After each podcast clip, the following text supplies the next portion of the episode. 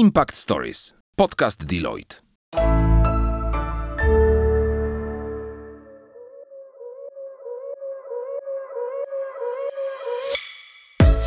Cześć! Impact Stories powstało z myślą o studentach, którzy szukają inspiracji, chcą się rozwijać i poznawać świat biznesu od kuchni. Znasz zasadę nic o nas bez nas? My też! Dlatego Impact Stories prowadzą studentki i studenci różnych uczelni z całej Polski. To aktywne działaczki i działacze organizacji studenckich, którzy na chwilę chcą się znaleźć po drugiej stronie lustra. Dzięki Impact Stories spotkają się z ekspertkami i ekspertami Deloitte z różnych dziedzin, którzy podzielą się z nimi swoim doświadczeniem i odpowiedzą na najtrudniejsze pytania.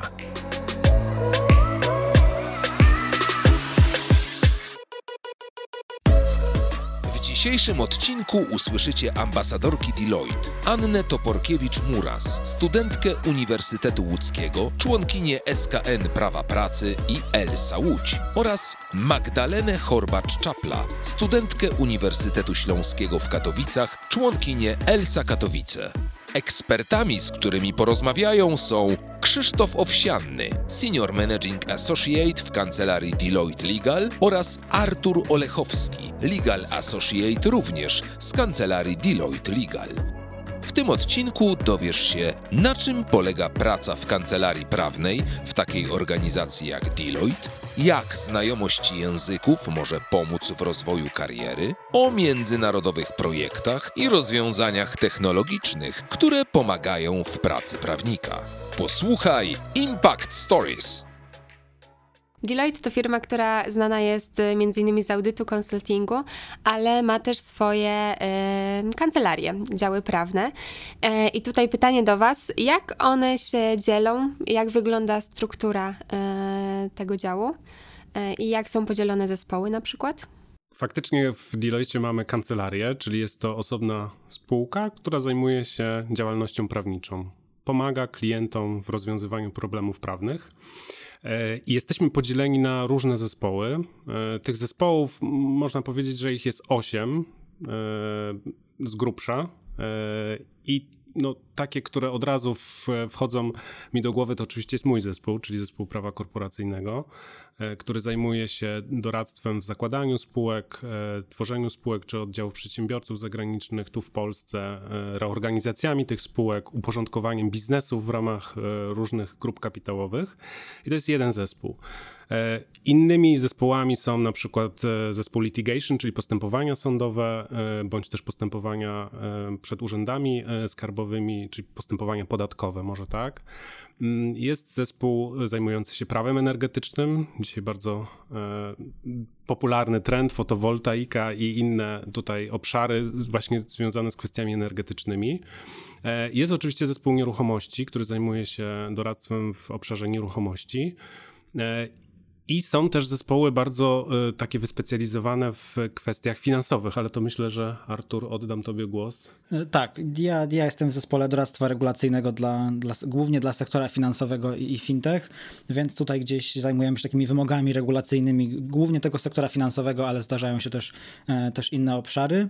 Mm, no i jakby to jest głównie wsparcie takich podmiotów tego sektora finansowego, banków, zakładów ubezpieczeń, e, instytucji płatniczych, w zapewnieniu takiej zgodności ich regulacyjnej z takimi specyficznymi regulacjami, które obejmują te podmioty, tak? Bo to są gdzieś podmioty, które jakby wiążą ich specjalne regulacje, to są często skomplikowane regulacje i, i my jakby wspieraniem w zakresie zgodności z tymi regulacjami się, e, się zajmujemy. To nawiążę właśnie do tego, czy w takim razie w, w tych działach y, prawniczych są tylko osoby związane z prawem, z wykształceniem w ogóle prawniczym, czy też pojawiają się inni specjaliści? Jak to, jak to wygląda? Ja bym powiedział, że w tych zespołach y, są osoby z wykształceniem prawniczym. Na razie jakby, czyli, mhm. czyli po, po studiach prawniczych y, niektórzy z aplikacjami radcowskimi, adwokackimi, niektórzy bez.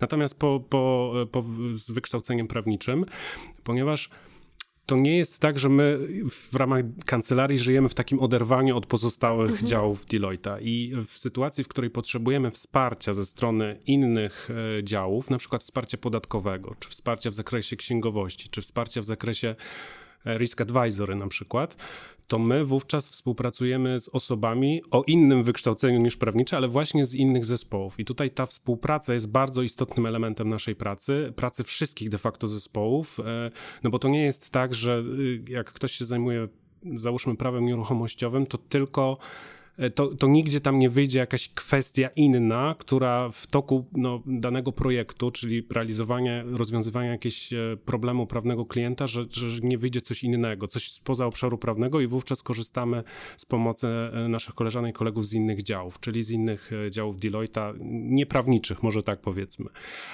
Natomiast powiedziałbym, że w, że w tym obszarze prawnym to są osoby z wykształceniem, z wykształceniem prawniczym, no, ponieważ no, my zajmujemy się właśnie tą pomocą prawną, tym rozwiązywaniem problemów prawnych. Właśnie powiedziałeś, iloma rzeczami zajmuje się kancelaria Deloitte'a i chciałam zapytać, jak dobieracie klientów? Y, czy to są wyłącznie klienci y, krajowi, czy na przykład również zagraniczni? No bo Deloitte jest międzynarodową korporacją. Tak, to, to pewnie zaraz Artur powie ze swojej specyfiki, ponieważ wydaje mi się, że każdy zespół ma trochę inaczej. I jakby w moim przypadku, w przypadku zespołu prawa korporacyjnego jest tak, że my często y, pracujemy właśnie z klientami polskimi, ale którzy mają międzynarodowe jakby powiązania, tak? czy należą do międzynarodowych grup kapitałowych. I taki, to od razu mogę wam powiedzieć, że na przykład ja w 80% pracuję w języku angielskim, ponieważ e, no, tyle czasu powiedzmy e, komunikuję się z, właśnie z osobami z zagranicy, w związku z tym, że oni, e, te osoby, czy te no, przedstawiciele grup kapitałowych mają tu w Polsce swoje, swoje biznesy, swoje spółki. Czyli to są klienci międzynarodowi. E, I to tak wygląda w przypadku e, mojego zespołu, natomiast zakładam, że może być różnie w przypadku innych zespołów. Tak, jeżeli chodzi o mój przykład, to, to jest, to proporcje są trochę inne. Ja jakby częściej współpracuję z polskimi klientami, ale też są jakby przedsiębiorstwa, e, grupy kapitałowe z wielu państw, natomiast jakby akurat ja mam taką specyfikę pracy, że najczęściej z tymi, częściej z tymi polskimi osobami pracuję. Natomiast ten, jakby ten aspekt międzynarodowy się często pojawia, bo, bo mimo, że współpracuję się z polskimi klientami, no bo zapewniam zgodność z polskim prawem, ewentualnie gdzieś tutaj z, kwestie europejskie. E, natomiast y, no, często też są takie współprace wewnątrz Deloitte'owe, tak? czyli kancelaria, która jest w, w innym państwie, prosi o wsparcie tutaj zespołu lokalnego, ponieważ projekt jest realizowany mm, w kilku państwach, tak? więc często są takie współprace, e, współprace międzynarodowe i ten aspekt zagraniczny jakby jest bardzo częsty i, i tutaj jakby e, ciężko, żeby się tym aspektem zagranicznym nie spotkać, ale u mnie te proporcje są trochę inne. Jednak ja akurat częściej mam, mam styczność z polskimi klientami, ale bardzo często ci polscy klienci też wymagają jakiejś komunikacji z tym z podmiotem zagranicznym, na przykład jakąś tam spółką z grupy kapitałowej, e, z tak zwaną spółką matką, żeby też przedstawić tej spółce matce podsumowanie, więc, więc ten, te inne języki, głównie język angielski, one się bardzo często pojawiają, e, że ta komunikacja gdzieś też następuje niekoniecznie między klientami, ale na przykład jak przygotowują opinie prawne, to mimo, że przygotowują dla polskiego klienta, on na przykład może je potrzebować również w języku angielskim, angielskim na, na potrzeby gdzieś e, swojej grupy kapitałowej, żeby też ją przedstawić innym podmiotom. To może ja jeszcze w nawiązaniu do tego, do, może do tej współpracy też z innymi kancelariami Deloitte, ale z zagranicy, to, to podam taki konkretny przykład, bo tak mi przyszło teraz na myśl, że parę miesięcy temu skończyłem taki projekt, e, e, który dotyczył RODO, czyli przetwarzania danych osobowych i klientem naszym jest spółka w Polsce, z siedzibą w Polsce, natomiast ona ma swoje spółki e, powiązane z zagranicą. Tu jest centrala w Polsce, natomiast ma spółki za granicą w Europie i e, poprosiła nas o przeprowadzenie audytu RODO, czyli sprawdzenie zgodności przetwarzania danych we wszystkich swoich spółkach. To było, e, to było jakieś 16, to było 16 spółek łącznie w 12 różnych krajach w Europie. I e, na przykład taka współpraca polegała na tym, że my z Polski tutaj w ramach naszego zespołu, ponieważ ja też zajmuję się oprócz tym prawem korporacyjnym też RODO, danymi osobowymi, nasza praca polegała na tym, żeby skoordynować e, pracę naszą tu w Polsce, w sensie my też jakby robiliśmy to sprawdzenie polskich spółek pod kątem RODO, ale też zaangażowaliśmy na przykład y, właśnie 12 innych kancelarii, kancelarii Deloitte z innych krajów, żeby one sprawdziły y, pod kątem RODO i lokalnych przepisów w danych państwach, przepisów dotyczących danych osobowych, czy te spółki tam są zgodne w tym zakresie, czy są jakieś y, czerwone flagi, jak to się mówi, czy coś trzeba poprawić. I to jest taki przykład właśnie takiej współpracy między kancelariami Deloitte, czyli tej współpracy międzynarodowej, ale wychodzącej właśnie ze strony na przykład polskiego klienta, który ma spółki za granicą. Praca prawnika nie kojarzy się raczej z narzędziami e, technologicznymi, które jakby wspierają mhm. tą pracę, no ale korzystacie na przykład z jakichś programów, e, które wam to ułatwia? Tak, znaczy to powiem, może ten pierwszy wątek a propos, że nie kojarzy się z narzędziami technologicznymi, to, to od razu może jeszcze to, to, to trochę powiem, bo tak się trochę wydaje, że prawnik to, nie wiem, może zadam wam pytanie, jak, jak, jak, co wam przychodzi do głowy, jak widzicie prawnika, znaczy w sensie wyobrażacie sobie dzisiaj prawnika? Znaczy, to, to, wiadomo, to... korzystamy z, Lex, no. z Lexa czy Legalisa, tak żeby sobie ułatwić po prostu e, szukanie mm, konkretnych przepisów, jakichś informacji. Natomiast właśnie nawet rozmawia, rozmawiałyśmy, przygotowując się do podcastu, a propos e, przygotowywania umów. No jednak korzysta się z takich podstawowych narzędzi, żeby chociażby spisać taką umowę. Raczej nikt jej nie pisze już teraz odręcznie, więc e, jakby mamy świadomość, że gdzieś te narzędzia są używane, jakieś nie wiem, Excel i tak dalej. Natomiast pytanie, czy jest coś więcej mhm. poza tymi podstawowymi narzędziami, tak? Okej, okay, to już jakby trochę, to zaraz opowiem o tych narzędziach, ale trochę właśnie a propos tego, czy prawnie korzysta z technologii na etapie e, jakby świadczenia pomocy prawnej, czy rozwiązywania tych problemów prawnych, ale jakby jeszcze jeden krok wcześniej.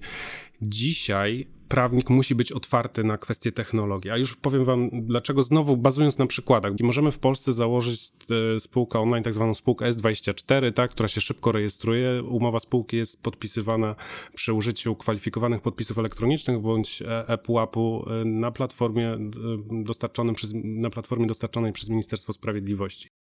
Tam wspólnicy podpisują umowę spółki e, i poprzez ten, e, poprzez ten system my jako pełnomocnicy e, składamy wniosek o rejestrację spółki przez Krajowy Rejestr Sądowy. Czyli już mamy taki element, gdzie musimy korzystać z platformy, musimy wiedzieć, jak ona działa, no, znać te funkcjonalności, które tam są i musimy pokierować klienta, który chce szybko, bo tutaj potrzeba biznesowa jest, żeby szybko założyć spółkę, żeby nie czekać. I to, jeżeli chodzi o te technologie takie, mm, takie zewnętrzne, i może tylko z mojej strony, a propos tych technologii, z których korzystamy mm, na, na co dzień już w trakcie przygotowywania dokumentów, to na pewno, e, czy porównywania dokumentów, na przykład opiniujemy umowę, ona do nas wraca z poprawkami drugiej strony, z komentarzami i sprawdzamy, to też na przykład porównujemy dokumenty. I to jest takie szersze porównanie niż w edytorze tekstu, możemy porównywać pliki, pliki właśnie edytora tekstu, pliki, e, jakieś prezentacje, inne, dużo różnych plików, tak? Czy, czy tam nastąpiły jakieś zmiany i, i co, na co musimy zwracać uwagę, żeby nie sczytywać całego,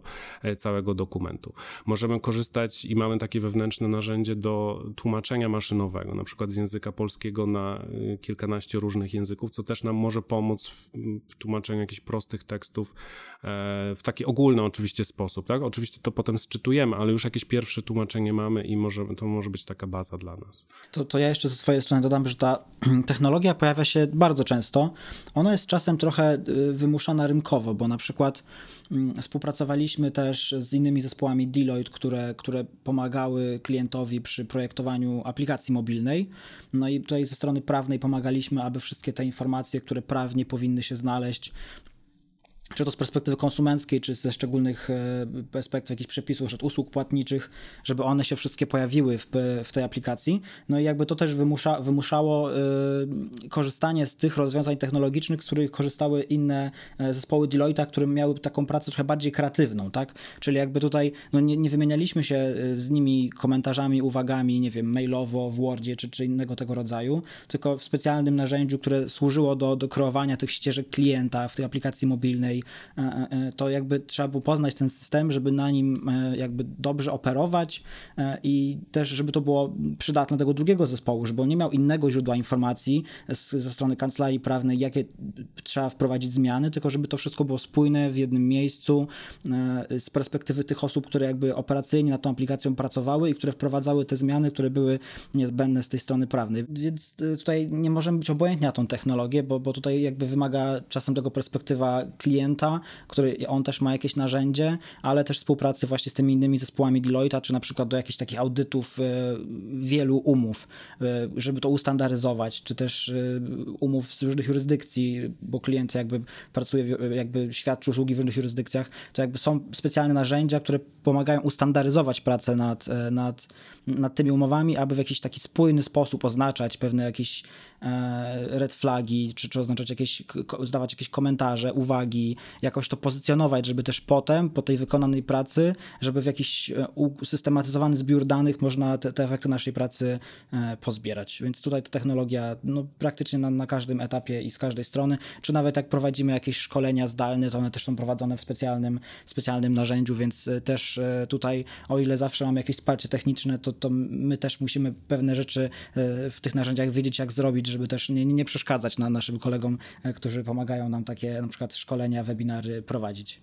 To jak już poruszyliśmy e, temat szkoleń, Artur, czy miałeś jakieś szkolenia wprowadzające do swojej pracy w Deloitte? E, tak, moje pierwsze chyba dwa tygodnie pracy w Deloitte polegały na tym, że, że, głównie ten czas był wypełniony takimi szkoleniami.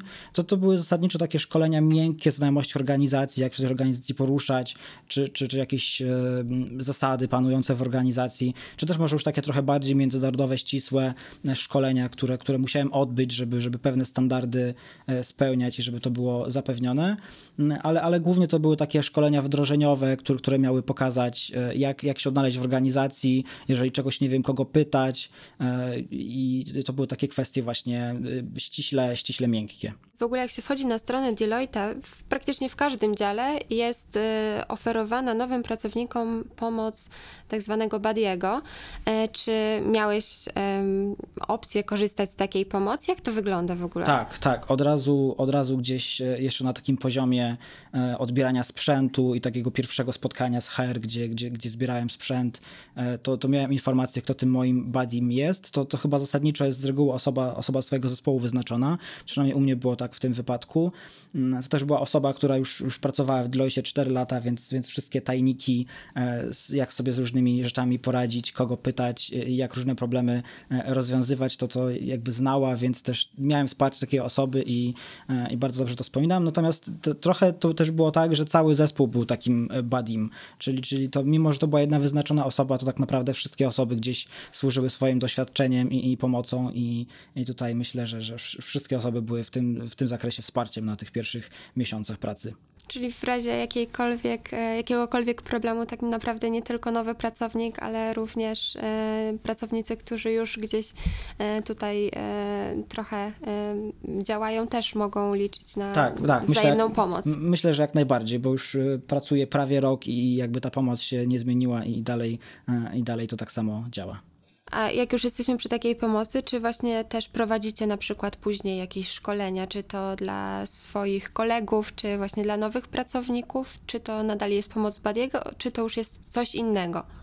Ja powiedziałbym, że to pewnie zależy od każdego zespołu, który, bo każdy zespół jakąś ma swoją politykę wewnętrzną. Natomiast taka reguła jest taka, że tak, że szerzymy wiedzę wewnętrznie, że to jest bardzo istotne dla nas, że rozwijamy swoich e, współpracowników, osoby, z którymi pracujemy, już od bardzo tego wczesnego etapu. Czyli jak ktoś do nas przychodzi, nawet na e, stanowisko praktykanta, e, to on już jest bardzo mocno włączany w pracę naszego zespołu. On wie, co się dzieje w zespole.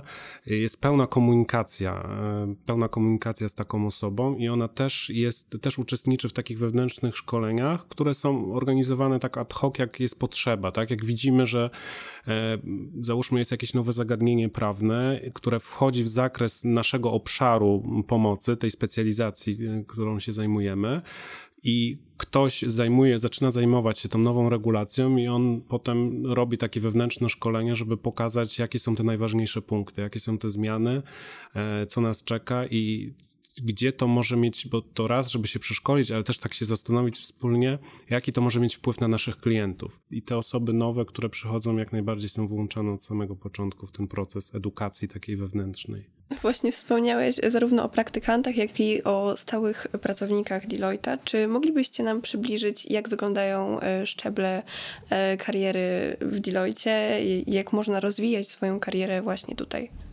Mhm, pewnie to jakby jest program praktyk, który jest e, no, jakby dla otwarty dla, dla, dla osób chętnych, które chcą pra praktykować u nas w ramach różnych zespołów, bo to, to zespoły zgłaszają swoje zapotrzebowanie. No, czyli mamy stanowisko praktykanta e, interna. No i potem są te szczeble e, jak junior associate, associate, e, Senior associate. Senior associate, tak, managing associate, senior managing associate, partner associate i partner. To są takie, e, takie formalne szczeble, e, które w naszej organizacji, w kancelarii, może tak, bo, bo różne zes inne zespoły mają inne nazwy tych, tych stanowisk, natomiast to, to jest właściwe do, e, do kancelarii. E, no, proces rekrutacyjny wygląda tak, że, że oczywiście wysłanie CV-ki, e, potem następują takie testy online, e, testy zarówno znajomości języka, jak i testy mm, takie numeryczne, e, werbalne. One dotyczą wyciągania wniosków, takich logicznych wniosków, bo to jest bardzo istotne dla naszej pracy. To od razu mogę powiedzieć, że nawet. I potem jest etap rozmowy, oczywiście, rekrutacyjnej, i, i bardzo Wam powiem takiego z własnego doświadczenia, że właśnie takie logiczne myślenie, takie mm, wyciąganie wniosków, e, jest bardzo istotne podczas też rozmowy kwalifikacyjnej, żeby nie chodzi o to, żeby się nauczyć przepisów. To, to, to nie chodzi o to, bo no, przepisów to nie da się nauczyć, tak jakby na pamięć w tym sensie i zarecytować. To, to w ogóle nie o to chodzi. Bardziej chodzi o swoje nastawienie, o to, jak właśnie na zadany jakiś e, problem czy pytanie by się odpowiedziało, jakby się uargumentowało swoją odpowiedź. To jest najbardziej istotne. O, oczywiście oprócz też znajomości języka, bo jak e, tutaj wspomniałem, to jest w naszym zespole bardzo, bardzo istotne, ale też szerzej w, w kancelarii, żeby ta komunikacja po angielsku no, była mm, na dobrym poziomie I, by, i to nie chodzi też o to, że oczywiście trzeba perfekt znać e, prawniczy język angielski, bo to jest wszystko do nauczenia, ale taki na takim ogólnym poziomie, ten język taki ogólny. A jeszcze tak um, idąc przez te wszystkie etapy, powiedzcie mi, czy macie w zespołach w ogóle studentów, bo ta wiedza, która bardziej to właśnie te umiejętności logicznego myślenia, wykorzystywania pewnych informacji, czy też językowe zdolności, e, one się ciągle tutaj przewijają w tej pracy i czy studenci są w stanie w ogóle gdzieś się tutaj e, zaadaptować, e, czy, czy w ogóle są takie stanowiska też, czy jesteście w stanie wspierać takie osoby, czy raczej to są osoby właśnie już po studiach prawniczych albo gdzieś tam na aplikacji. No tutaj zdarzają się studenci. Ja jestem tego najlepszym przykładem, bo jeszcze do niedawna byłem studentem i, i jak zaczynałem pracę w Deloitte, to jeszcze tym studentem przez, e, przez kilka miesięcy byłem, więc tutaj studenci się zdarzają. Teraz aktualnie w moim zespole nie ma, nie ma żadnego studenta, ale ci studenci też, e, te, też się zdarzają. Tak, no u mnie w zespole są studenci, tak, jako, jako praktykanci i, i jak najbardziej jak najbardziej tak, no, czyli jakby osoby, które no jeszcze, jeszcze nie ukończyły studiów, e, więc pewnie to też i te osoby też są od razu angażowane w pracę, w pracę zespołu, no bo e, żeby była jasność, no też nam zależy, myślę, że w każdym zespole zależy, żeby ta, jeżeli już ktoś chce z nami współpracować e, i nadajemy na tych samych falach, to jest taki długofalowy proces. E, angażujemy tę osobę od samego początku w, w nasze działania, edukujemy, żeby, żeby ta osoba jak najdłużej z nami została, no bo o to chodzi, tak, żebyśmy jako zespół e, no, jak, najdłużej byli razem i żebyśmy się rozwijali, więc tu jest bardzo duże zaangażowanie osób, no, na stanowiskach menedżerskich czy nawet partnerskich też, żeby edukować takie młode osoby od samego początku, tak, żeby je wdrażać w te projekty, żeby trochę też takie. Mm, takie nastawienie, właśnie jak, w jaki sposób, nie wiem, rozmawiamy z klientami, albo jak podchodzimy do tych problemów, jak, jak powinniśmy spojrzeć na pewne rzeczy. To jest jakby raz takie, takie umiejętności, nazwijmy to miękkie trochę, ale dwa takie umiejętności, znaczy taką wiedzę merytoryczną, tak, czyli to doświadczenie, dzielimy się mocno tym doświadczeniem, które jest no spore różnych projektów. Każdy projekt jest inny, ale, ale przez te kilkanaście, co najmniej kilkanaście lat, bo tak, że tak powiem, sięga doświadczenie członków naszego zespołu, e, no to, to jest jednak spore doświadczenie i spora wiedza, którą przekazujemy i sporo różnych, jak to się mówi ładnie, stanów faktycznych już przeżyliśmy e, i wiemy, czego możemy się spodziewać w danych projektach, albo widzimy, gdzie są te punkty zapalne i, i, od, razu musimy, i od razu je adresujemy. I tą wiedzą się dzielimy od samego początku. To jest taki bardzo, to jest bardzo duża wartość, e, bo przychodzi się do zespołu doświadczonego, który dzieli się wiedzą, taką, której nie da się nauczyć na studiach. To tutaj ja się jeszcze może wtrącę, że zwracaliśmy uwagę na kwestię studentów w zespołach, natomiast trzeba też zwrócić uwagę na to, że specyfika pewnych sektorów y, wiąże się z aktami prawnymi, które, które na studiach nie są, nie są poruszane. Tak? Tutaj gdzieś specyfika mojego zespołu i tych rynków e, finansowych, tego sektora finansowego, to one są uregulowane aktami, które na studiach się nie przewijają zasadniczo. Może ewentualnie prawo bankowe się na studiach jako jakiś e, przedmiot do wyboru pojawi, natomiast te, te regulacje sektora finansowego, one się na studiach nie pojawiają, więc to, czy ktoś jest studentem, to też nie jest jakąś kwestią dyskwalifikującą choćby z tego względu, że, że studia tych obszarów kompetencji nie pokrywają. Bo wspomnieliście, że jedną z takich najważniejszych kwestii jest umiejętność wyciągania poprawnych wniosków, logicznego myślenia, też nastawienia do spraw, do klientów. Czego jeszcze oczekujecie od um, osoby rekrutującej się, która chciałaby pracować z wami? Taki idealny profil kandydata. Idealny.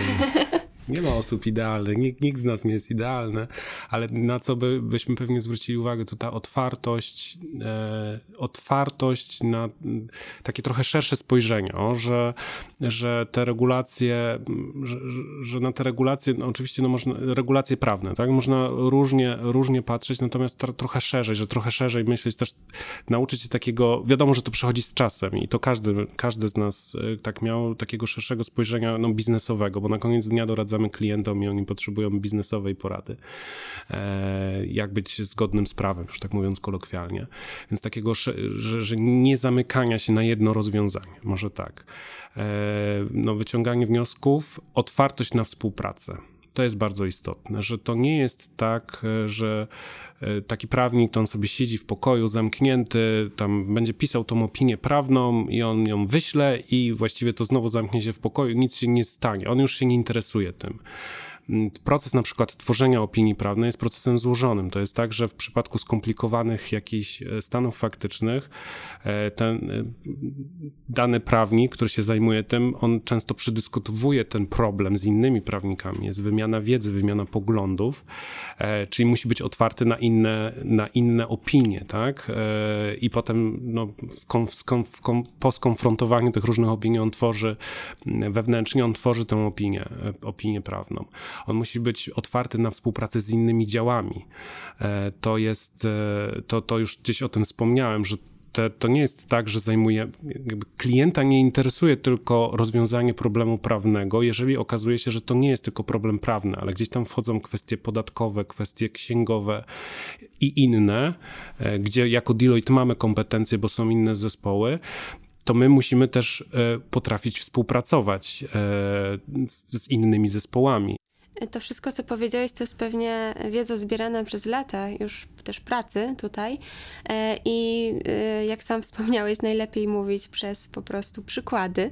Tak. Więc tak na koniec, czy mogł, moglibyś, mogłybyśmy Was poprosić w ogóle o to, żeby przedstawić tak pokrótce, jak to u Was wyglądało, te szczeble kariery, to jak w ogóle zaczynaliście, gdzie jesteście w tym momencie, a co planujecie jeszcze i w ogóle jak planować dalsze etapy, jak je osiągać. No to, to może zaczyna? ja zacznę. Dobrze. Jako, że jestem krócej w Deloitte, więc moja historia będzie krótsza, bo ja dołączyłem w kwietniu zeszłego roku, więc, więc dopiero niedługo minie rok.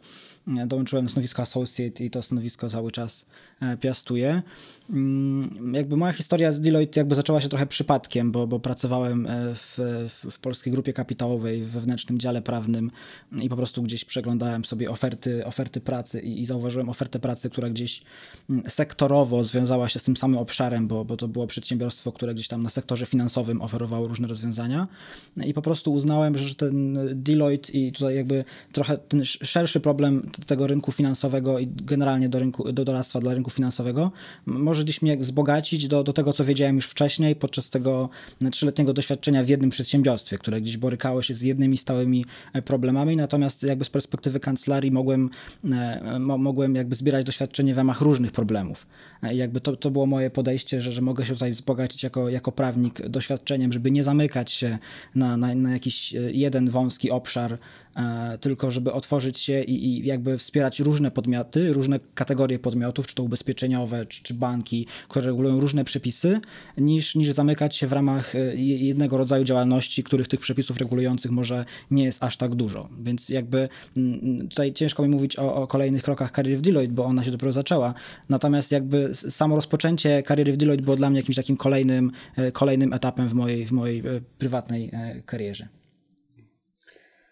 Ja musiałem policzyć, jak, jak, długo, jak długo jestem w Deloitte, ale jestem ponad 7 lat. Jestem w zespole prawa korporacyjnego jako starszy menedżer. Jestem radcą prawnym, czyli jestem po aplikacji radcowskiej. A w obszarze prawnym też musiałem policzyć, ale tak powiedzmy, że chyba już 13-14 lat łącznie pracuję w kancelariach. E, i jak te ponad 7 lat temu trafiłem, to też było duże, duża zmiana, w tym sensie, że ja trafiłem z kancelarii, e, kancelarii radcowskiej do no, dużej organizacji międzynarodowej. E, i właśnie to, o czym wspomniałem przed chwilą, ta kwestia bardzo mocnej współpracy z innymi specjalistami, to było dla mnie coś takie wow wtedy, że, że nie zamykamy się jako prawnicy tylko na, na prawników i na te kwestie prawne, tylko musimy szerzej patrzeć. I to, to, było bardzo, to była bardzo duża zmiana i bardzo poszerzająca horyzonty. To było super i cały czas jest, bo w rozmowie z klientami, e, jak, jak się ma do czynienia z członkami zarządu, z dyrektorami finansowymi, no to ta perspektywa biznesowa ona jest. Oni też patrzą ze swojej perspektywy i to nie jest, ta prawna perspektywa to nie jest zawsze ta najważniejsza. Ważne są inne, więc musimy tak szerzej patrzeć na to wszystko. To się bardzo, bardzo przydaje.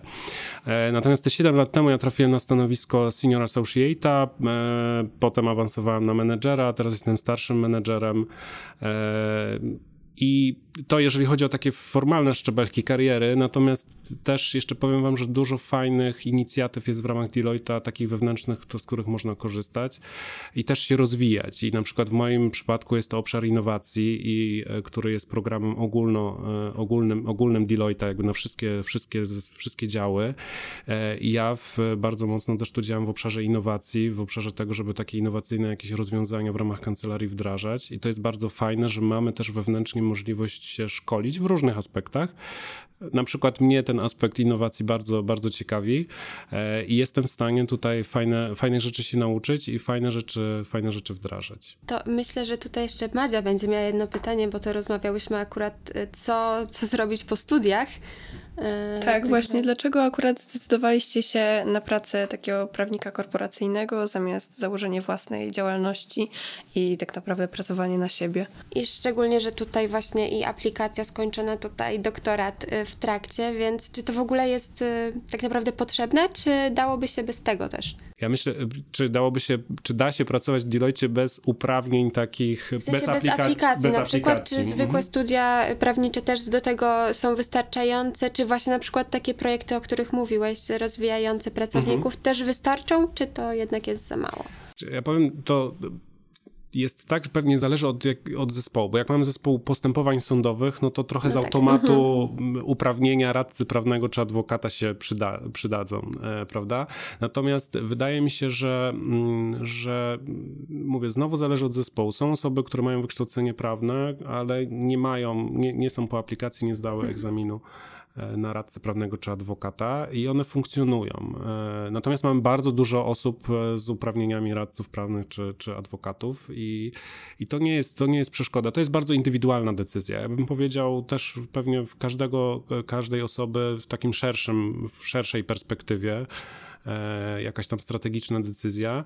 Natomiast na przykład w moim przypadku to ja, ja zawsze chciałem, zawsze chciałem iść na aplikację radcowską, więc to był taki naturalny, naturalny wybór. E, natomiast no on, e, mówię, wydaje mi się, że to, to był plus, ale to nie jest tak, że bez tych uprawnień bym nie mógł się dostać. To pewnie, pewnie też byłoby to możliwe. E, I no to z mojej perspektywy, nie wiem, czy tu Artur, jak ty do tego podchodzisz? Też, też mam takie podejście, że to pewnie zależy od zespołu, no bo w pewnych zespołach te, te uprawnienia jakby są wymagane, żeby realnie tym klientom pomagać. No na pewno jest to jakiś taki kolejny krok w karierze, ale taki jakby osobisty krok, czyli gdzieś tam poszerzenie swoich kompetencji. No na pewno to, na pewno to bardzo pomaga, żeby gdzieś pewne kompetencje na, na wyższy poziom wznieść. Natomiast no to trochę też jak system szkolnictwa. Aplikacja też e, pokrywa pewne obszary prawa, ale siłą rzeczy wszystkich obszarów prawa nie pokryje, więc nawet ktoś, kto ukończył aplikację, ale zajmuje się jakimś specyficznym obszarem prawa, który na aplikacji nie, nie został jakoś szczegółowo pokryty, no będzie miał siłą rzeczy trochę to samo doświadczenie, albo nawet mniejsze niż która osoba się praktycznie tym zajmuje na co dzień. Więc tutaj ta aplikacja to też nie jest wyznacznikiem, ale, ale na pewno jest jakimś takim kolejnym, kolejnym szczeblem, czy jakiegoś personalnego rozwoju, żeby, mm, żeby się tym zająć, ale to na pewno też nie jest tak, tak jak powiedziałeś, e, nie jest to jakiś taki konieczny element. Ja może bym jeszcze dodał, że, bo tak patrzyłem pewnie, nie wiem, czy tak jest, bo może zaraz skonfrontujecie i powiecie, że tak nie jest, ale czy tak z perspektywy obecnej waszej jest tak, że, że faktycznie ta ścieżka studia, aplikacja radcowska bądź adwokacka e, i potem wykonywanie zawodu, czy, e, czy bierzecie pod uwagę też wykonywanie po studiach prawniczych i innych zawodów, ale w obszarze prawnym? Czy w ogóle gdzieś e, to, to wam przychodzi do głowy, czy nie? Ja osobiście nie wiem jeszcze. Nie podjęłam żadnej decyzji. Generalnie szłam na studia prawnicze z myślą, że oczywiście pójdę na aplikację e, adwokacką właśnie albo radcowską, ale e, im, im dłużej jestem na, tym, na tych studiach, tym bardziej się zastanawiam, co właściwie chciałabym po nich robić. Czy właśnie pracować w zawodzie, czy może zająć się czymś innym, bo jednak prawo to jest taka dziedzina, e, która jest bardzo różnorodna i tak na dobrą sprawę można wiele rzeczy robić po takich studiach. Mm, no jednak nadal raczej trzymam się tej myśli aplikacji i, i takiej y, kariery albo właśnie w korporacji lub też na własną działalność. Jeszcze jestem generalnie otwarta na możliwości, e, na to, co życie przyniesie. To podsumowując właśnie, ja mam też takie obserwacje, że teraz coraz więcej osób nie tylko studiuje prawo, ale coś jeszcze dodatkowo robi, albo jakaś ekonomia, albo właśnie w jakichś takich kierunkach około też biznesowych e, i, i ogólnie zauważalne jest, że właśnie szukają nowych rozwiązań. Teraz też na rynku pojawia się mnóstwo e, nowych stanowisk, one tak naprawdę rosną na pęczki, więc myślę, że, że też często ta wiedza, którą my się uczymy, tak jak też wspomniałeś, ona nie, nie polega na tym, żeby po prostu umieć, a umieć jakby rozumować, gdzieś tam wykorzystywać wszystkie swoje możliwości i zdolności. I na przykład wydaje mi się, że ja właśnie w tym kierunku y, gdzieś tam będę szła, czyli tak nie do końca typowo prawo, a gdzieś po prostu połączyć kilka rzeczy w tym wszystkim. E, I, I, myślę, że to też e, jest taka w ogóle fajna nauka na przyszłość, że zawsze można coś wykorzystać w inny sposób. Jak najbardziej. Musimy pamiętać, że jako prawnicy zwłaszcza będziemy, musi, będziemy się uczyć całe życie. Cały Kreatywność czas. przede wszystkim. Tak, dokładnie. I stajemy przed kolejnymi wyzwaniami, tak? Sztuczna inteligencja, prawa autorskie. Tak, no jest tu bardzo dużo, dużo różnych tematów, które technologicznych też no widzimy sami. Wszystko się rozwija i my musimy być przygotowani na te, Autonomiczne na te, pojazdy. na te zmiany. I na to, jak to zaadresować prawnie. I co z tym Czyli zrobić. już mamy temat na kolejny podcast. Dziękujemy Wam bardzo za dzisiejszą rozmowę. Na pewno była bardzo owocna, bardzo um, rozwijająca i myślę, że wiele osób zainspiruje nie tylko do takiej tradycyjnej ścieżki kariery, ale tak jak rozmawialiśmy, do różnych opcji. I poszukiwań. My również bardzo dziękujemy. No mam nadzieję, że trochę odczarowaliśmy ten zawód prawnika i e, powiedzieliśmy, że to różne, różne rzeczy można poprawnie robić i e, też no, fajne rzeczy i bardzo e, takie poszerzające horyzonty. Najważniejsze, żeby się z tym spełniać. Tak. Dziękujemy Dzięki. bardzo. Dzięki wielkie. Dziękujemy za Twoją uwagę. Jeśli chcesz odkrywać biznes i rozwijać siebie, aplikuj na Akademię Biznesu do 3 listopada. Impact Stories znajdziesz na wszystkich platformach streamingowych i w serwisie YouTube. Zasubskrybuj podcast Deloitte, aby być z nami na bieżąco. A jeśli chcesz dowiedzieć się więcej o naszej serii, odwiedź stronę kariera.deloitte.pl. Do usłyszenia w kolejnym odcinku. Impact Stories. Podcast Deloitte.